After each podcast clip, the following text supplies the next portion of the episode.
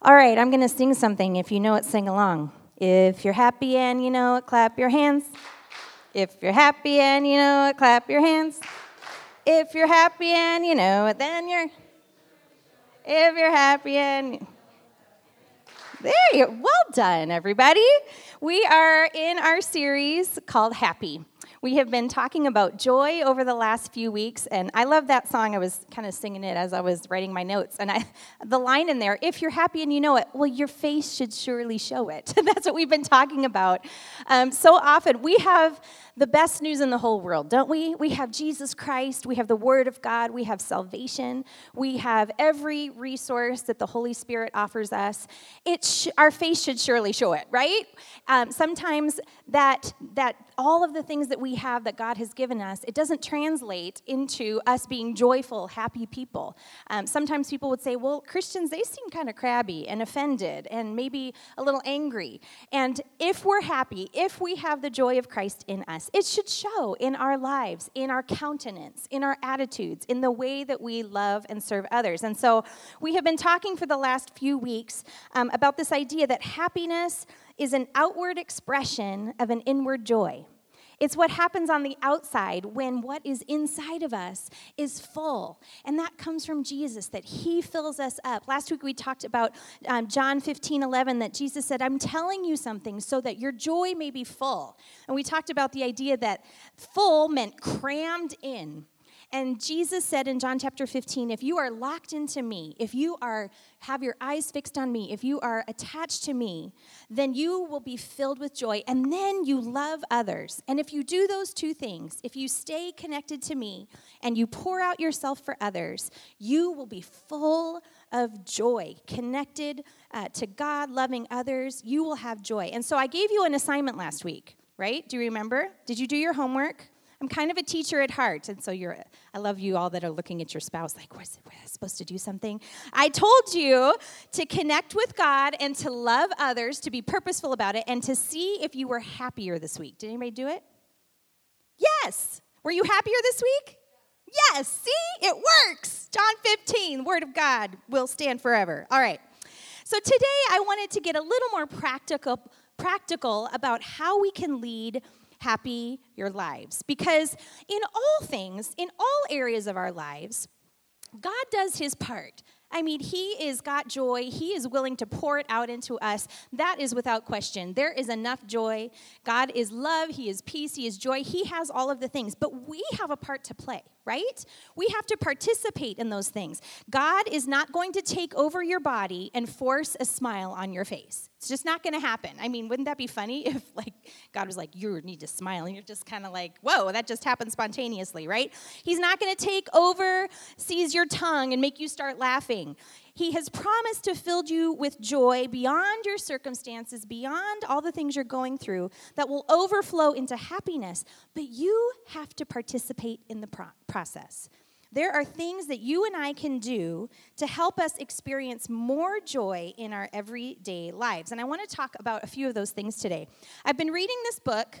Um, I think it's the best cover ever. That's the shape of a brain. It's called This Is Your Brain on Joy. It's by Dr. Earl Henslin. And he is a psychologist and counselor who utilizes brain imaging in the treatment of his psychiatric patients. So he goes in and he scans brains and he looks at what areas of the brain are overfunctioning or underfunctioning um, to help treat his patients. And he studies the five mood centers of the brain and the practical results that happen when any one of these mood centers in the brain isn't functioning properly. And scanning his patients' brains, has helped him to see what parts of their brains are overworking, what parts are underworking. And this imaging can help him determine what's going on in their brain because what's happening in, in the brain chemistry can affect everything from depression to anxiety, to anger, to fear, to an inability to connect with others, a lack of productivity, and any other sim- number of symptoms. It's a fascinating book, and I highly recommend it. You can borrow mine when we're done with this series. Um, fascinating book, and one of the main purposes of the book is that there are certain things that he talks about that you can do to strengthen those mood centers in your brain. There are certain activities that you can do to help boost the productivity of each of those centers. And he gives hundreds of examples of ways to increase joy in your brain. And it's a faith based book, so he talks a lot about spiritual practices as well. But he categorizes these practices in three ways enriching your outer world, enriching your inner world, and enriching your body and mind chemistry. Here's a quote from the book. He says, When you really grasp the fact that our brain is literally shaped and changed by our experiences, inner or outer, it upsizes the sense of control that you have over your own happiness. What you choose to do, think about, surround yourself with, and put in your gullet make a difference. It all matters to your experience of joy on the planet. Today, I want to talk to you about that first idea. If we want to increase the joy and happiness in our life, the first thing we need to do is to enrich our outer world, to look at our environments, to look at the things surrounding us. If we want to be happier, we need to take a look at our the activities that we're doing, our surroundings, our outer world, and make changes where we can to increase our joy. And so I am going to give you a very profound point. If you're taking notes, you're going to want to write this down. Very profound. If you want to be happy, you need to do more things that make you happy. I know, big, deep, right? I'm going to say it again. If you want to be happy, you need to do more things that make you happy. Now, that sounds very logical, but let's be honest. This is the real world, right? This is the we live busy lives. Many of us spend so much of our days absolutely just checking off boxes, just getting stuff done, right? We're locked into routines. We have to be here. We have to do this. We are just going through our days, just trying to keep our heads above water. A lot of us are exhausted and tired and overspent. We're filling our days with things that literally suck the life out of us. They are literally just depleting us over and over again. And we spend very little time doing the things that enrich our body, mind, and soul. I want you to think about how often you actually are purposeful about doing things that you enjoy. A lot of times we never get around to the things we love, the things that we enjoy, the things that make us feel alive and happy. And I believe this is not how God wants us to go through our days. I don't believe the life that He has for us is a life that's just checking off the boxes. You just get up, the remember that old commercials? Time to make the donuts, time to make the donuts. Just gonna get up, go to work, get the kids where they need to go. Oh, get the kids to bed so that I can think. I have five seconds to feel like a human, check Facebook, go back to bed, time to get up again. That is not the kind of existence that God has for us. And I know that because John 10 10 tells us that Jesus said, I've came, I have come that you might have life and have it abundantly. God wants us to have an abundant life filled with joy and purpose. And God wants us to have full, abundant lives. And in order to do that, we have to participate in creating a life that includes abundant, life giving things. So I want to look at a little scripture that gives us some foundation for this today.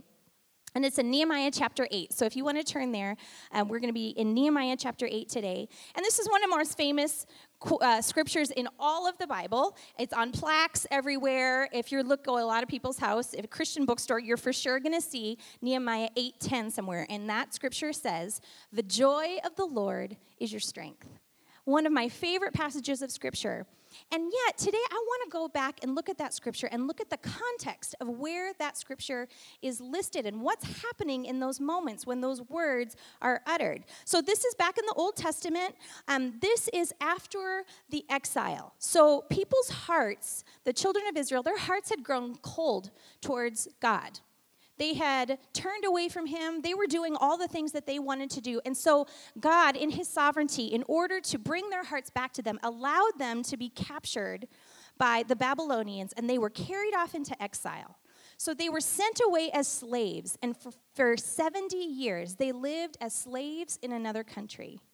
And when 70 years were up, God said the time has come for them to return home. And so they were freed and they all came back and they were coming back. And can you imagine what that had been like after that long of being slaves? They were allowed to return to their homeland. About 50,000 people returned and began to establish a new Jewish community. The people settled into their towns and they're beginning to rebuild their lives. And Ezra the priest one day called all of the people together to come into the city. So, all of these 50,000, they've settled all over the place. And one day he calls them all together and says, I want you to come into Jerusalem because I want to read you the scriptures. And the reason he did this is as the people began settling back again after the exile into their places, they started falling into the same behaviors that their ancestors had done. The very thing that had caused God to say, okay, you know what? I'm warning you, if you don't change this, I'm going to have to do something. And they started doing the same thing. They started worshiping other gods. They started worshiping idols. They started intermarrying with other people, which God had told them not to do. And so they're starting to dip their toe in the same things that had happened to their ancestors, those same behaviors. And so Ezra the priest calls them all together and he's, he says to them, I'm going to read you the scriptures. And so it says in um, Ezra and Nehemiah that he gathered, he stood on a big uh, platform in front of them, brought out the book of the law of Moses, and he began reading it to them. It says that he began reading from early morning until night, and the people were listening intently. He would read and then he'd stop and explain the passage to the people. Do you understand what this is saying? Just very carefully making sure they understood it. They were hearing the stories of their ancestors, they heard about all that God had required of them. They were noticing how their ancestors had fallen short and seeing themselves in that moment. And it says that the people fell on their faces they started weeping and crying and repenting. They were realizing, what are we doing? We're making the same mistakes those of us, those that went before us made. And it was just this big solemn moment. They fell on their faces. They were weeping. They were worshiping God and they were repenting and saying, God, please have mercy on us. And it says that the people were so moved that they just lied there repenting. And this is the context in which we find this scripture. So now I want to read to you Nehemiah 8, starting back at verse 9 and going through verse 12. It says, Then Nehemiah the governor, Ezra the priest and scribe, and the Levites who were interpreting for the people said to them, Don't mourn and weep on such a day as this, for today is a sacred day before your, the Lord your God. For the people had all been weeping as they listened to the words of the law. As Nehemiah continued, Go and celebrate with a feast of rich foods and sweet drinks and share gifts of food with people who have nothing prepared. This is a sacred day before our Lord. Don't be dejected and sad, for the joy of the Lord is your strength. And the Levites too quieted the people, telling them, Hush, don't weep, for this is a sacred day. So the people went away to eat and drink at a festive meal to share gifts of food, and to celebrate with great joy because they had heard God's word and understood them. This is interesting to me because what does Nehemiah tell them to do? Wipe your eyes, get up off the ground, and go have a party. Right? That's essentially what it says. Get up, wipe off your face, go find some really good food, find some sweet drinks, get with the people you love, enjoy yourself, go have a party. Now, I find this very interesting because if I was Nehemiah and these people were messing up again, I think I would say, You stay right there. yes, good. I'm glad you're crying. You should be crying. You should be. You guys are about to mess this all up again. So you just stay right there. You keep that mournful, sad spirit. You keep that oh, we're never gonna, you know, I can imagine they were feeling overwhelmed. How in the world are we gonna not fall into the same trap as these people? And if I was Nehemiah, I think I would say, you just stay like that. You stay sad and crying and all of those things. But that's not what he did. He said, get up, wipe off your face. This isn't a sad day. This is a good day. Now go and be with the people you love. Go have a party. Go enjoy yourself. Why? Because the joy you feel in that moment, that's going to give you strength. That's going to give you strength. I find that amazing. I love it. He told them that the joy they would feel as they ate, drank, remembered, celebrated, gave gifts, that these things would bring them joy. And that through these things, God would give them the strength that they needed. He said, Those moments, those moments of celebration will infuse your heart and mind with the strength you need to live your life as a new creation, to remember all that God has done and who you are in Him and all that He has given you. Doing these things with, that bring you joy will infuse strength into you. Spending time with those you love will fill up your heart and remind you has, how God has blessed you. I think this scripture reminds us that engaging in real life, soul satisfying, joy bringing moments with the people that we love in our lives will be the very best tool to strengthen our spiritual and mental fortitude. Some of us, the very best thing we can do to begin to experience more strength in our lives is to be pers- purposeful about engaging in more joyful activities, more things that bring joy to your heart. So, if we want to be happy, we need to do more things that make us happy. So, my question for you today is what makes you happy? What do you enjoy doing? What makes you feel alive on the inside? Is it being with certain people? Is it an activity? Is it being out in nature? When you're out in nature and you're looking at all of God's beautiful creation, is it reading? Is it playing a sport or running? Not my thing, but it might be your thing. God bless you if it is. Um, we were just at a marriage retreat last week, and it was up in northern Wisconsin. And Jeff did a breakout with the guys, and most of them were were you know older guys who are retired. And so Jeff asked them the question, "What do you guys like to do? You know, just for your own enjoyment?" And they every Jeff goes, every single one of them. I love my garage. I love my garage. I'm in my garage. I'm building things. I'm fixing things. You know, what is that? Maybe it's creating something. Maybe it is solitude or quiet moments. Maybe it is spending time with the people you love, going out for a nice dinner, or being with your friends and family. Um, I was thinking about this. We got a new dog about a year ago last Christmas. We got a new puppy, and her name is Millie. And she is super sweet, and I love her. And I remember we got her and she would wake up really early for a while, you know, because we're potty training. And so I would get up with this little puppy and she loves to play with a frisbee. And so I would get up early and I'd make my coffee and everybody would still be asleep and I would make, take my coffee and go outside and throw the frisbee for Millie. And she would run and get it and then bring it back to me and run and get it and bring it back to me. And this just became my morning routine. And after about a month and a half of doing this, at first I was like, it's early. Wow, I'm out of the baby phase. Now I have a puppy to get up with. And about a month and a half into it, I woke up one morning and I was like, I'm gonna go play with Millie. And I woke up, I jumped right out of bed. And that afternoon, when, when I was talking to Jeff later, I just said, I cannot believe how much joy that dumb dog is bringing to my life. It just seemed like such a silly little thing, this silly little thing. But you know what? It just became something that every morning I just found myself smiling and laughing. And I don't know what that is for you, but what brings you joy? What makes you happy? It can be a small thing, it can be a big thing. I think a lot of times we think of, well, of course it's the cruise to Cabo that will make me happy. Well, that's nice, but that doesn't happen all the time. What little things in your life bring you joy and make you happy? Make time for those things. God created you. He gave you those desires. He gave you the things that connect to you. Some of you getting up early and playing with a dog, you're like, that's the worst thing ever I can imagine doing. But that's why we're all so different. And you have to figure out how God wired you to enjoy things. What is that?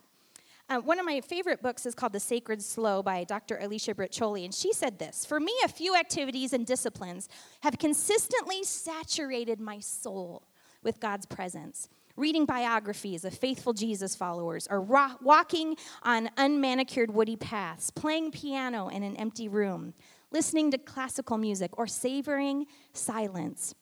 Once discovered, I actively pursue and protect these practices because they are reflective of how God architected me to know Him. Do I experience all of these options every day? No. But with intentionality, I shape every day with the opportunity to experience at least one of those things. If we want to be happy, we need to make sure that our lives are filled with things that make us happy. Now, it's easy to come up with excuses. I know, man, it's busy and you're just trying to keep your head above water. But someday, sometimes you just wake up and find yourself so depleted, so depleted, and you think, when was the last time I did anything for the joy of it that I enjoy? Um, a few years ago, we just our kids were little we were busy we had so much going on and i was kind of in that season where i was just depleted. I felt like there were so many obligations and one of my lifelong dreams was to sing in it with a jazz band. I just thought that would be so fun.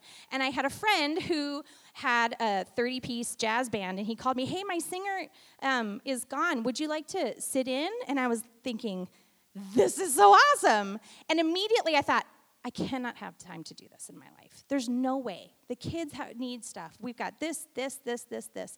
And I remember just feeling like, well, that would be fun, but it just seems like more effort to make it happen. Just the effort that it would take for me to do this thing, does, I don't know if it's worth it. And I remember just sitting and praying, and this all of a sudden the Holy Spirit just whispered this thought to my mind sing for joy. Just sing for joy.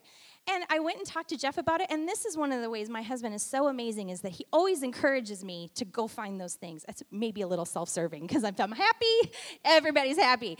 But he was so encouraging, right? To say, go, you should do it. You should do, we'll make it work. Go do it. And you know, for that season, it felt like the biggest indulgence to go and sing with these jazz guys, but it was so much fun. And I would stand there going, I can't remember the last time I did something just for fun just to enjoy it because my life was so filled with all of the obligations. I was never getting to the things that filled my heart with joy. We have to be intentional or we will miss it. Do what you love, find things that you enjoy. So, I wanted to give you just real quick as we're finishing up today, just a few other ideas that Dr. Henslin suggested in his book to enrich your outer life. So, one of the things that he suggests is connectivity. This is actually number one in what science uh, scientists say will help people to feel happy is being connected to other people. Studies have shown that areas of the world where generations of family live close to each other, they tend to have the happiest, uh, highest happy rates. They also typically have less cancer and heart disease, and this is without making any of our typical healthy lifestyle changes. It does not seem to matter how much these close knit clans eat, drink, or exercise. The joy that comes from being part of a connected community is truly life giving, often trumping the standard medical practice for longevity. Being connected with other people is a surefire way to bring happiness in your life. Happy connections where people support you and encouraging you. Now, this doesn't have to be your family. This doesn't have to be your family of origin. It can be a community of people, support groups, AA, different groups that you can gather in. And this is why we have Homestead. This is why we talk about being a family here, because something happens when you are connected to a group of people and you know that there are people that love you and care about you and they're looking out for you. Something happens to us when we know that. It says that studies show the happiest people are those who routinely volunteer to serve others. They're connected to other people, they're not isolated. And they tend to be the most generous, giving to charity. Happy people are connected to other people. I thought that was really interesting. Number two on his list, and I thought this was really interesting, and you might think this is the weirdest thing you've ever heard in church. One of the things he talked about is scents. And I wrote it down so you're not like like cents, like coins. No. Number 2 on the list of things that will make your brain happy were like good smells. Right? Isn't that so funny? I found that super interesting. Basically, they said that pleasant aromas bypass the part of your brain that is thinking. It goes straight to your happy center. So basically, a good smell will make your brain happy before your thinking brain has a t- chance to shut it down.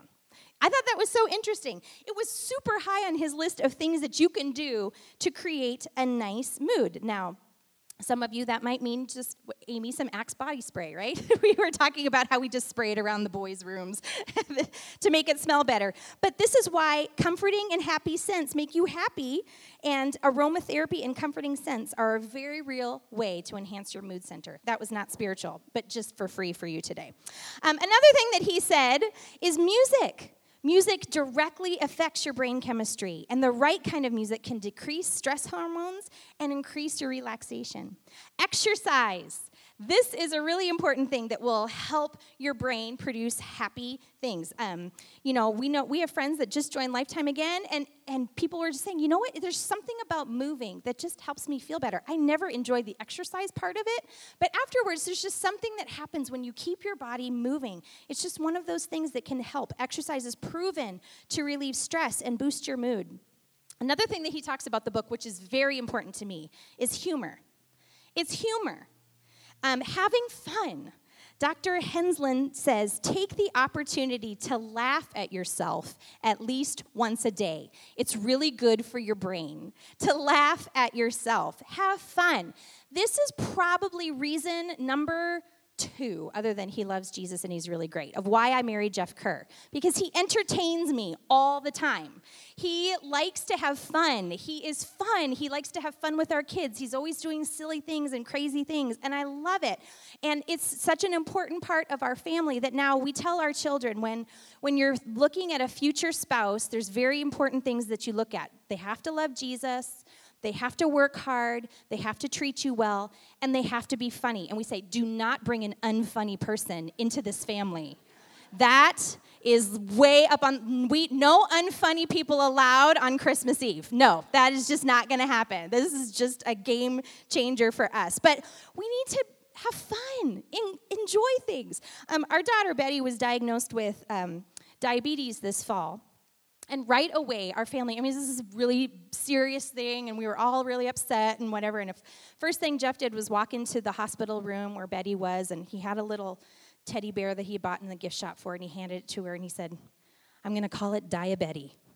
And, and I was like, Okay, and from that moment on, we have called her Diabetes. We laugh all the time. When we brought her home from the hospital, her siblings and our friends had covered the walls with posters of pancreases and all kinds of stuff, and, and like inspirational s- uh, sayings like, You can do anything except make insulin, and sorry, your pancreas is broken. And it just became, we just had to laugh about it. And I know some people were like, Oh, Oh my goodness, how can you laugh? It's a serious medical condition. I know.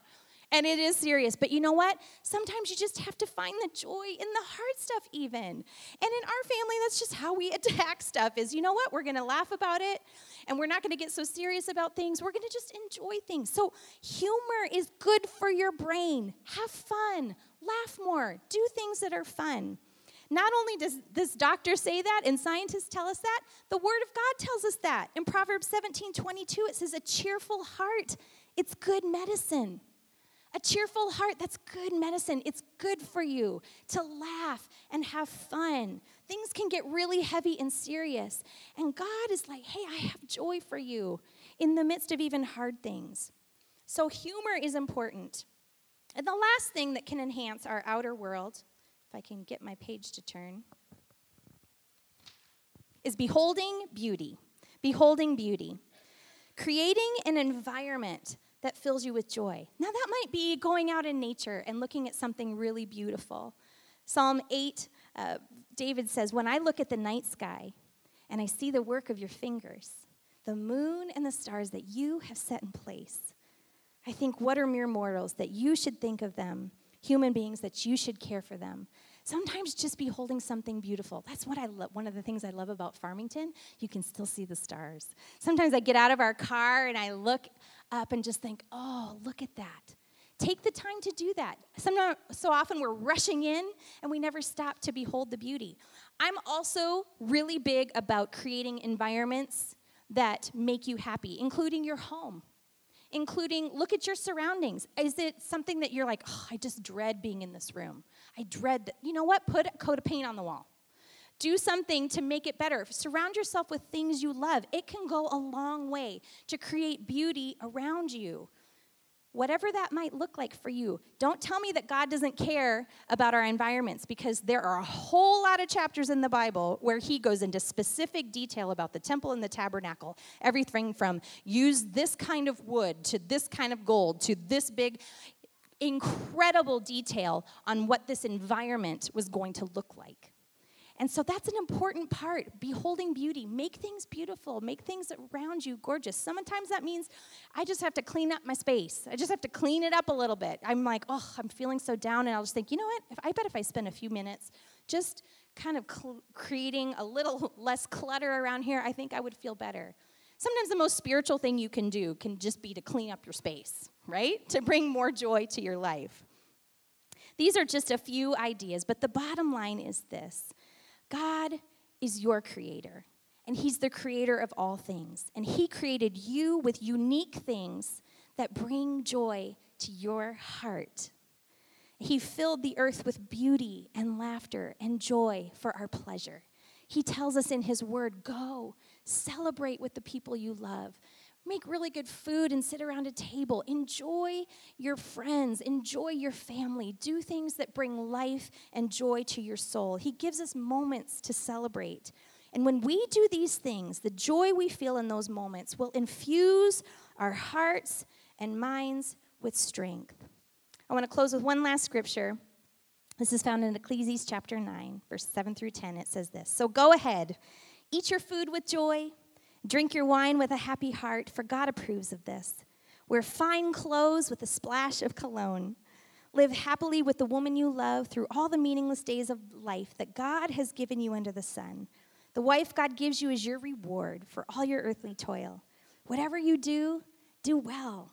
For when you go to the grave, there will be no work or planning or knowledge or wisdom. God wants you to enjoy the life He's given you. If you want to be happy, do more of the things that fill you with joy. Let's pray. Jesus, I thank you so much that you care about our happiness, you care about our joy. You don't want us walking through life just checking off the boxes. But God, you have abundant, full, beautiful lives for us. Lord, we see it when we look at creation. You didn't just make one color a flower, you abundantly provided so much beauty and variety for us to enjoy. And that's the kind of God you are, over and above beautiful. And Lord, I just pray that we would live lives that are so over and abundantly full of good things that we can't help but smile, Lord, when we think of the faithfulness that you have shown to us. So, Lord, I just pray for everyone in this place. Lord, whatever that thing is, I just pray that by your Holy Spirit, you would just speak to them about one thing, one practice that they could engage in this week that would be a joyful activity. And Lord, as they do that, I thank you that you will fill them with strength. Your word tells us the joy of the Lord will give us strength. And I pray that as they purposefully engage in those things that are soul satisfying, that fill them up, that Lord, in that moment, they would sense your presence so close. That it would be a moment that they feel so deeply connected to you and how incredibly gracious you have been to us. So, Lord, help us to put these practices in place. In Jesus' name, we pray all these things. And everyone said, Amen.